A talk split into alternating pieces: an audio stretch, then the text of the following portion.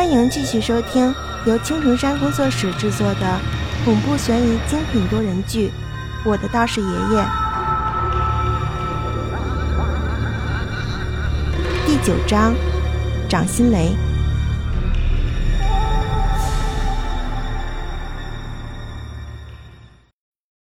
回到宿舍之后，我就赶紧从箱子底翻出了那本被我遗忘的书。通灵秘术，要是师傅他老人家泉下有知，估计会直接蹦出来掐死我。因为这本通圣一脉的传家宝被我的臭袜子内裤压在底下，已经好久不见天日了。闲话暂且不说了，且说我把这本书拿出来之后，就急忙的打开。其实这本书可以分为上下两册。上册记录的是各代掌门的一些经历和事情，下册记载的则是一些驱邪降魔的法术。看似有点不靠谱，其实还是有点用处的。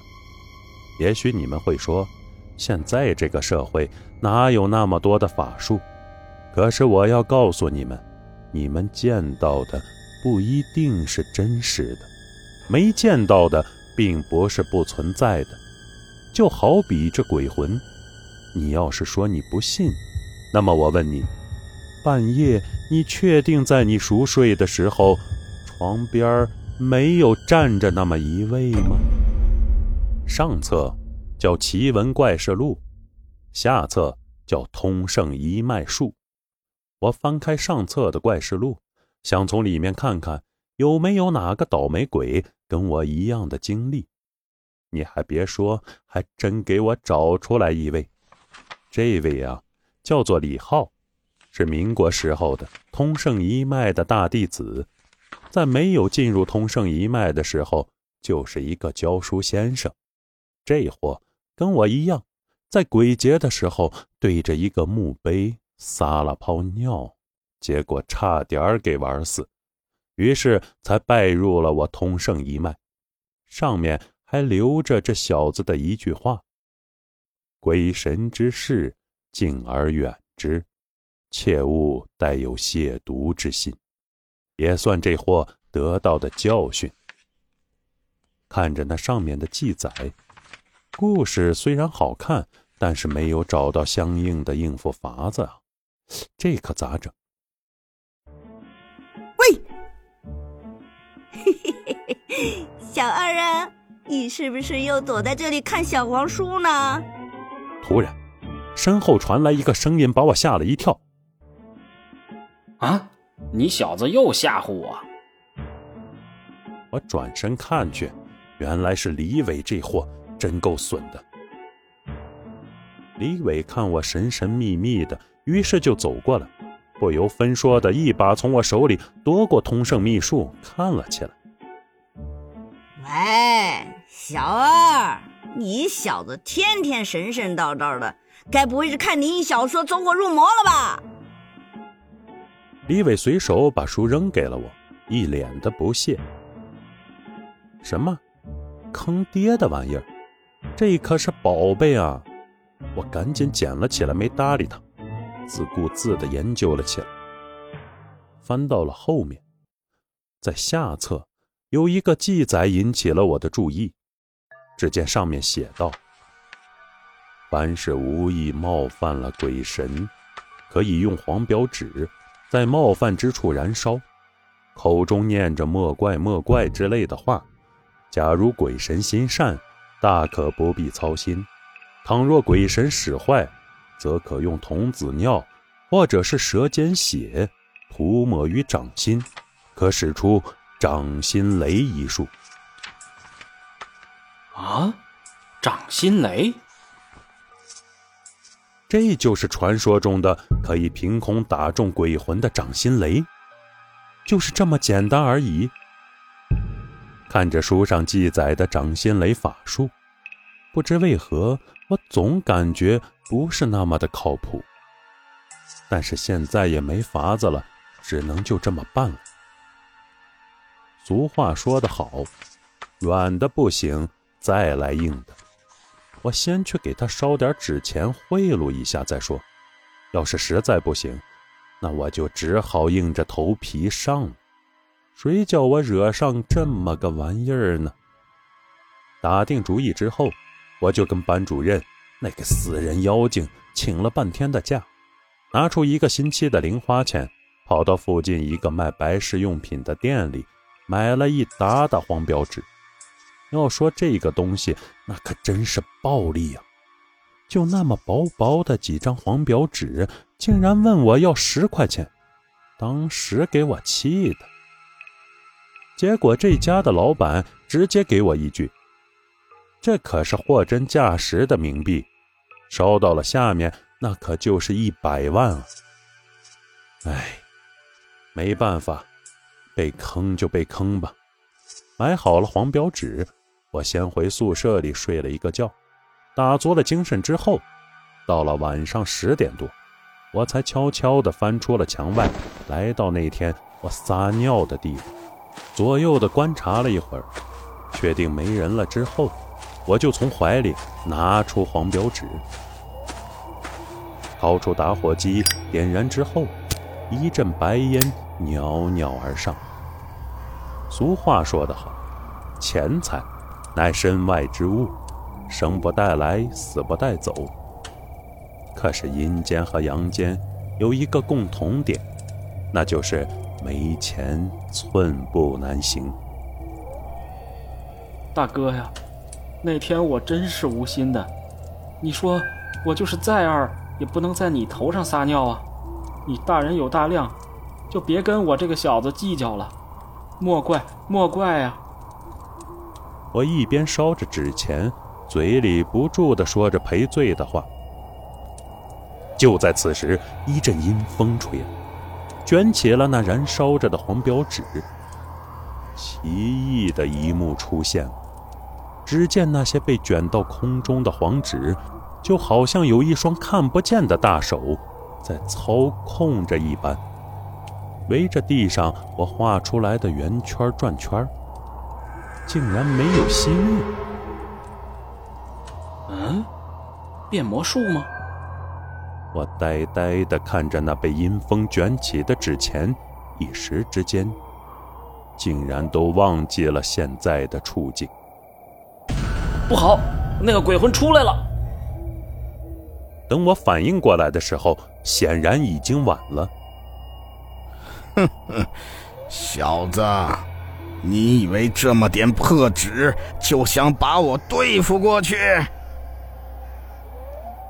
一个阴恻恻的声音从我背后响起，我猛地转过身子，只见一个穿着中山装的男子正阴着脸站在我的身后。看那样子，应该是死了不少年了，而且那青黑色的脸，我想一定是中毒而死。不好办了，被毒死的，不管是自杀还是他杀。那都是横死啊！横死之人虐气最盛，都不是好对付的主。现在人们见到的厉鬼，基本都是横死、怨气未消的鬼魂。那啥，大哥，我道歉也道了，你到底想怎么样？我告诉你，我可不怕你，我有狼皮马甲，我还有这个护身符。我一把扯掉身上的衣服，露出了里面的狼皮马甲，还有脖子上挂着的珠子。上次那是我没注意，现在我知道你这小子的实力了。今晚我就要弄死你！你给我去死吧！还是这么无聊的对白，我都懒得说了。直接咬破手指，在手心上写下了一个“乐”字。看谁厉害，今晚就让你知道什么叫专业。老子是通圣一脉的人，来吧！我也不知道哪儿来的勇气，大喝一声，率先冲了过去，手里的掌心雷瞬间就冲着那鬼魂的头上拍去。看着那掌心雷越来越近，我心里不由得开始高兴了起来。让你丫的再猖狂，这下子要是拍实了，你不死那也是重伤，也就没工夫对付我。可谁知，接下来的一幕，却让我不由得止住了脚步。只见那鬼魂突然消失在了我的眼前。不带这么玩的，还会隐身？我愣愣的看着鬼魂消失的地方，惊讶的说不出话来。就这么点本事吗？那声音从背后传来，我根本就来不及转身，就已经飞了出去。我落在地上，两眼一闭，昏死了过去。嘿嘿，小子，现在我正好借你的身体，我还可以还魂。那鬼魂一见自己仅仅一击就把我打昏了，那模样别提多得意了，嘶吼着就往我身上扑来，那猴急的样子不由得让我想到了那些嫖客见到妓女时候的样子。五雷正法，太上刑台，掌心神雷，急急如律令。然而就在鬼魂距离我仅仅不到一米的时候，我猛地睁开了眼睛，口中念着书上看到的掌心雷咒语，右手顺势拍出。这么近的距离，况且那鬼魂又是急速的向我冲过来的，他根本就来不及反应。当他看到我睁开眼睛的时候，就已经察觉到上当，但他能咋地？啊！你小子！当掌心雷砸到鬼魂头上的时候，他发出了一声不甘的吼叫声，砰！灰飞烟灭，就连渣都不剩。哎，都说了，叫你不要惹我，我们好好的解决多好，你非要试试。试试就试试吧，你还跟我下死手？你做鬼都这么傻，恐怕你生前也是个大傻蛋，要不然怎么会被人毒死？我站起身来，无奈的拍了拍手。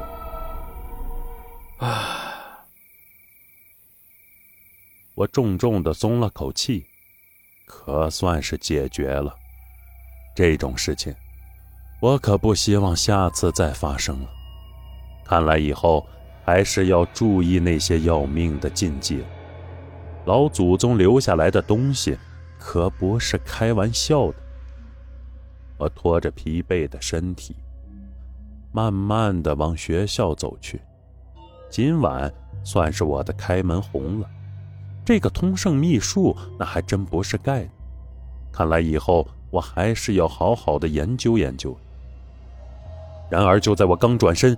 要离开的时候，一道黑气从远方传来，那被我消灭的鬼魂，竟然再次的凝聚了起来，被那道黑气卷着冲向远处。